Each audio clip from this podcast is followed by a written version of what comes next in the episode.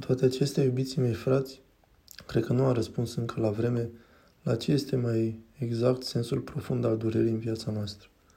Cugetând smerit, cred că cel mai bun răspuns l-am întâlnit la un mare teolog bizantin, la un ascet de vază, mucenic și mare sfânt al bisericii noastre, care din păcate nu este cinstit. Nu există biserici cu hramul său. E vorba de Sfântul Maxim Mărturisitorul, care spune într-un mod cuprinzător și caracteristic, permiteți-mi să vă rog să fiți cu luarea minte, spune Sfântul că plăcerea irațională a avut consecință firească durere. Și acum e nevoie de o nouă durere ca să ajungem la plăcerea adevărată.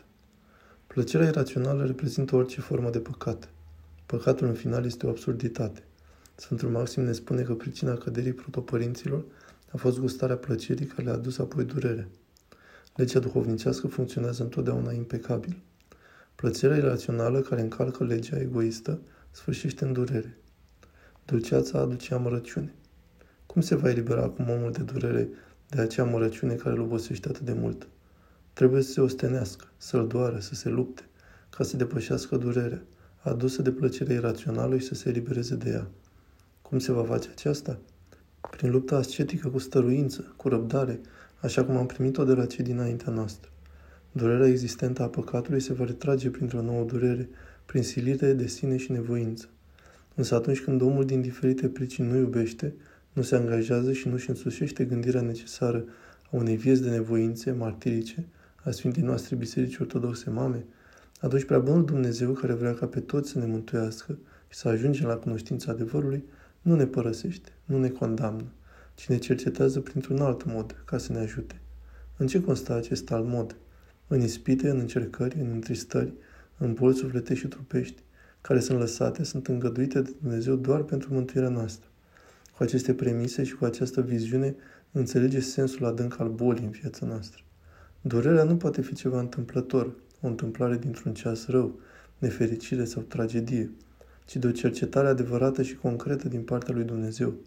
Este binecuvântare, un mod și o cale spre sfințire și mântuire. Așadar, răbdarea în durere aduce umbrirea Harului Divin. Durerea bine primită în acest fel curățește sufletul. Îi arătăm iubirea noastră lui Hristos prin răbdarea durerii. Durerea este o cruce pe care răstinim patimile noastre și astfel înviază sinele nostru renăscut. Sfântul Marcu Ascetul întărește faptul că răbdarea în durerea întristărilor dăruiește o cunoaștere adevărată și un mare folos. Sfântul Isaac Sirul, continuând ideea, afirmă că această răbdare în ispite va fi încununată de bucurie, spre care mai dinainte trebuie să ne dăjduim după porunca cea nemicinoasă a Domnului. Durerea, frații mei, smerește omul înfumurat. Prin intermediul neputinței sale poate cere putere de la Dumnezeu și o poate avea. Dacă va dori să o scoată singur la capăt, se va chinui destul și va suferi și mai mult. Este o ocazie bună de a se retrage individualismul, autosuficiența, acea tendință periculoasă de auto-îndumnezeire care constituie o vicleană iluzie a încrederii în puterile proprii și a îndreptățirii de sine, ca omul să se îndrepteze zmerit spre pocăință cu hotărâre și neclintire, fără dileme, fără să se uite în urmă și să fie superficial și amânări. Încredințarea totală a omului în mâinile lui Dumnezeu se face prin credință. Credința constituie o durere, de vreme ce e nevoie să dezbare de mediul iubit, de persoane și lucruri, de idei și griji, transformând patimile și schimbând viața. Un organism viu și puternic atunci când bolește face febră mare. Tradiția noastră bogată ne învață că în criza durerii pot ieși la iveală acei anticormi care ne vor salva în final. Să nu ne temem de febră. Ceva arată și febra. Precum niște doctori buni, să căutăm pricina ei și să luăm imediat pastile ce scad febră. Sfântul Diadoh al Foticei, episcopul Epirului, un alt mare sfânt necunoscut, cu luminare de la Dumnezeu și cu har, spune un cuvânt fără margini și minunat de mângâietor pentru mulți. Cel ce rabdă ani de zile fără cărteală boala se va socoti precum mucenici. Cel ce are o boală îndelungată și fără leac și rabdă pe patul durerii fără niciun fel de cărteală, Dumnezeu îl va primi ca pe un mare mucenic. Ca să aibă însă multă răbdare și să nu cârtească, trebuie să creadă cu tărie și să se roage. Sfântul Grigorie Palama spune că rugăciunea nu este doar o lucrare mentală care se adresează lui Dumnezeu, după cum considerăm noi. Rugăciunea este un fapt al curățirii inimii, la care participă omul întreg. Așadar, bolnavul care rabdă durerea cu mulțumire și se întărește prin rugăciune, se eliberează de patim și dorințe pătimașe, și nepătimaș fiind este mântuit de marea mila Domnului. În nepătimire, dorința nu este omorâtă, ci este transformată. Însă aceste lucruri pot fi exprimate ușor doar atunci când cineva are experiența lor. Este altceva să știu că există o comoară prețioasă și altceva e să dețin acea comoară. Să știu ce înseamnă a fi un creștin adevărat, rugăciune și comuniune reală cu Dumnezeul cel viu. Sfântul Grigorie Palama spune că materia în Dumnezeirii este curăția.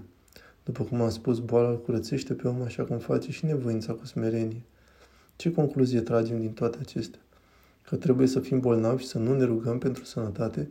Să iubim durerea într-o manieră bolnăvicioasă? Bineînțeles că nu. Dar dacă va veni boala, să nu ne fricoșăm. Să nu ne răzbunăm pe Dumnezeu. Să nu-L considerăm pedepsitor. Să nu-L dăm uitării. Să nu încetăm a ne ruga. Dacă întârzie să ne răspundă, nu înseamnă deloc că nu ne aude. El țese. Țese în taină planul mântuirii noastre personale.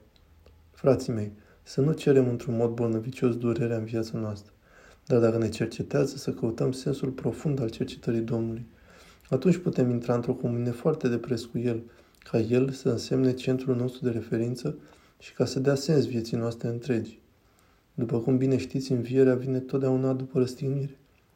Moartea ne deschide poarta vieții veșnice, unde nu este durere, nici întristare, nici suspin, ci viață fără de sfârșit. Această viață lipsită de durere și cărteli, această viață paradisiacă este pregustată de aici, după cum spune Sfântul Simeon, noul teolog. Creștinul care și-a pus toată viața sa în mâinile lui Hristos, după cum spune la fiecare liturghie a Sfântului Ioan Hristostom, și toată viața noastră lui Hristos Dumnezeu să o dăm. Amin.